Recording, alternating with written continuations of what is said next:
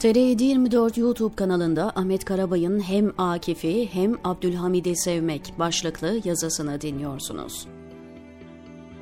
Yeni nesiller Mehmet Akif'i sadece İstiklal Marşımızın şairi olarak tanıdı.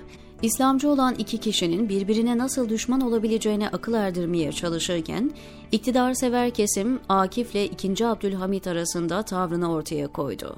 Çileli 63 yıl ömür süren Mehmet Akif, 27 Aralık 1936'da vefat ettiğinde rejim tarafından unutulmaya terk edilmiş yalnız bir adamdı. Rejimin yokluğa mahkum ettiği tek isim Akif değildi. Milli şairin ötekilerden farkı her devirde tek başına olmasaydı. Beş padişah dönemi yaşayan Akif'in kalıcı eserlerini verdiği yıllar 2. Abdülhamid'e rastlıyor. Hassas ruhlu bir insan olan Akif, şiirlerinin aslında kendi acizliğini anlatan gözyaşları olduğunu söylüyor. Şiir için gözyaşı derler. Onu bilmem. Yalnız aczimin giryesidir bence bütün asarım. Girye, gözyaşı, asar, eserler. Gözyaşlarını çoğu zaman duygusallıkla anlatan Akif'in Çanakkale ve İstiklal Marşı şiirleri de aslında bu ince ruhun feryada dönüşmüş şekilleriydi. Kendisi İslamcı şair olarak tanınsa da hayatı incelendiğinde ve şiirleri bütün olarak değerlendirildiğinde farklı bir tablo ortaya çıkıyor. Akif iyice tanındığında İslamcılar daha az seviyor, sosyal demokratlarınsa hayranlığı artıyor. Vefat yıl dönümü dolayısıyla son günlerde bir Akif güzellemesidir gidiyor. Gücün yanında saf tutmayı, yapılan her haksızlığı sineye çekmeyi meslek edinenler Akif'in örnek alınacak hayatına gönderme yapıyor. Kendisiyle örtüşen hiçbir yönü bulunmayan birine övgü dizmeleri muhtemelen vicdanları rahatlatma çabasından başka bir şey değil. Hele hem Akif'e hem 2. Abdülhamid'e övgü dizmekse eskilerin cem-i zıddeyn dedikleri iki zıddın bir arada toplanması mümkün değildir. Hem ezeni hem ezileni sevmek gibi. Şair Mehmet Akif'in gördüğü Sultan Abdülhamit nasıl bir padişahtı ona bakalım. Sultanın baskıcı yönetimi altında yaşayan bütün aydınlar gibi Akif de aynı tepkiyi ortaya koydu. Dönemin en sert çıkışını yapan kişilerden birisi de Akif oldu. Köse İmam başlıklı şiirinde çok evlilik ve boşanma ile ilgili sosyal bir konuyu ele alırken sözü Yıldız Sarayı'nda oturan padişaha getiriyor. Gölgesinden bile korkup bağıran bir ötlek, 33 yıl bizi korkuttu şeriat diyerek. Vahdeti muhlisiniz elde asa çıktı herif. Bir alay zabiti kestirdi, sebep şerri şerif. Akif kimi zaman padişahın korkaklığından, kimi zaman zalimliğinden söz ediyor. Diyeceği her sözü yine şairane anlatıyor. Hem de öyle ağdalı ifadelerle değil, yalın, nesir gibi akıcı bir dille. Ortalık şöyle fena böyle müzebzep işler. Ah o yıldızdaki baykuş ölü vermezse eğer. Çoktan beridir vardı benim bir derdim. Gideyim zalimi ikaz edeyim isterdim. O bizim cami, uzaktır gelemez, mani ne? Giderim ben diyerek vardı onun camiine. Kafes ardında hanımlar gibi saklıydı Hamit. Şiirin devamı daha eleştirel ifadelerle dolu. Bu korkaklığın Osmanlı soyundan gelemeyeceğine dikkat çekip padişahın etrafında alınan güvenlik önlemlerini resmediyor. Ali Osman'dan edilmezdi bu korkaklık, ümit, belki 40-50 bin askerle sarılmıştı Yıldız. O silahşörler, o al fesli herifler sayısız. Neye mal olmada seyret herifin bir namazı. Sade 60 bin adam kaldı namazsız en azı. Hele tebziri aşan masraf dersen sorma.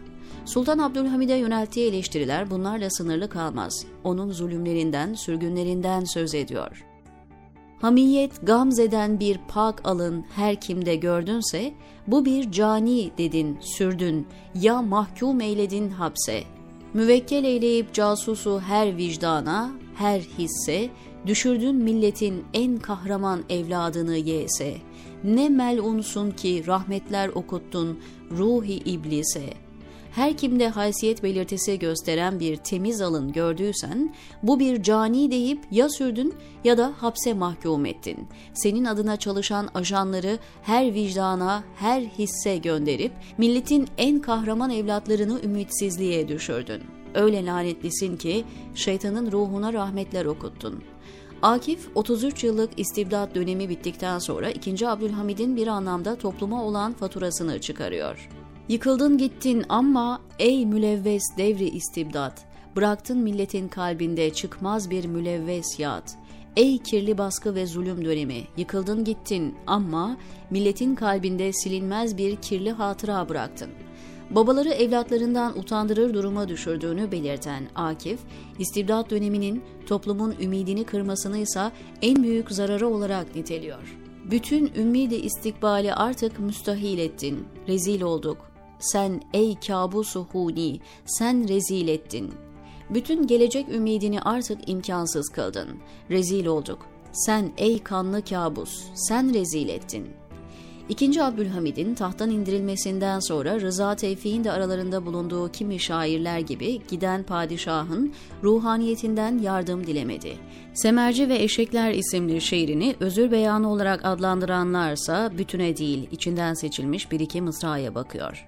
Giden semerciyi derler bulur muyuz şimdi? Ya böyle kalfa değil, basbayağı muallimdi. Nasıl da kadrini vaktiyle bilmedik, tuhaf iş. Semer değilmiş o, rahmetlinin ki, devletmiş.''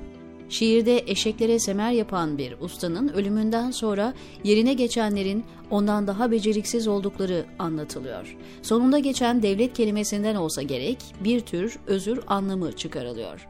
Devamına baktığınızda ise 2. Abdülhamid'e bir tür özür olmadığı net görülüyor. Yular takıp seni bir kimsecik sürükleyemez. Adam değil misin oğlum? Gönüllüsün semere. Küfür savurma boyun kestiğin semercilere.'' Mehmet Akif hakkında az sayıda yapılan bilimsel araştırmaya imza atan Profesör Doktor Orhan Okay, Mehmet Akif, Bir Karakter Heykelinin Anatomisi adlı eserinde şairin tarihi ve siyasi şahsiyetini inceliyor. Profesör Okay yayınlanmış veya yakınlarının elinde kalmış şiirlerinde padişahı öven bir kaside, bir manzume, hatta tek bir mısra bile olmadığına vurgu yapıyor. Bu duruşu Akif'in karakterine örnek olarak gösteren Profesör Okay, Akif şahsi meselelerden dolayı değil, halk namına, milleti namına 2. Abdülhamid'e karşı olmuştur ifadesini kullanıyor.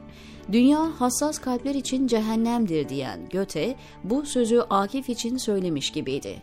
Akif, hürriyet getireceğine inandığı İttihat ve Terakki yönetiminin de bir süre sonra diktatörleşmesinin hayal kırıklığını yaşadı. Gamsız insanlara eğlence gelirmiş yaşamak. Yüreğin hisli mi, işkencedesin, taliye bak.'' Yayınladığı şiirlerden yeni iktidarın rahatsız olduğunun iletilmesi üzerine 1914'te Darülfünun müderrisliği, öğretim üyeliği görevinden ayrıldı. Akif aynı yıl Mısır ve Medine'ye gitti. İstiklal Harbi'nin altyapısının hazırlandığı günlerde yine özgürlükçü tarafı öne çıktı. Balıkesir'de 6 Şubat 1920'de verdiği hutbe büyük heyecan yarattı. Talep üzerine pek çok şehirde Kurtuluş Savaşı'na giden yolda halkı hazırladı.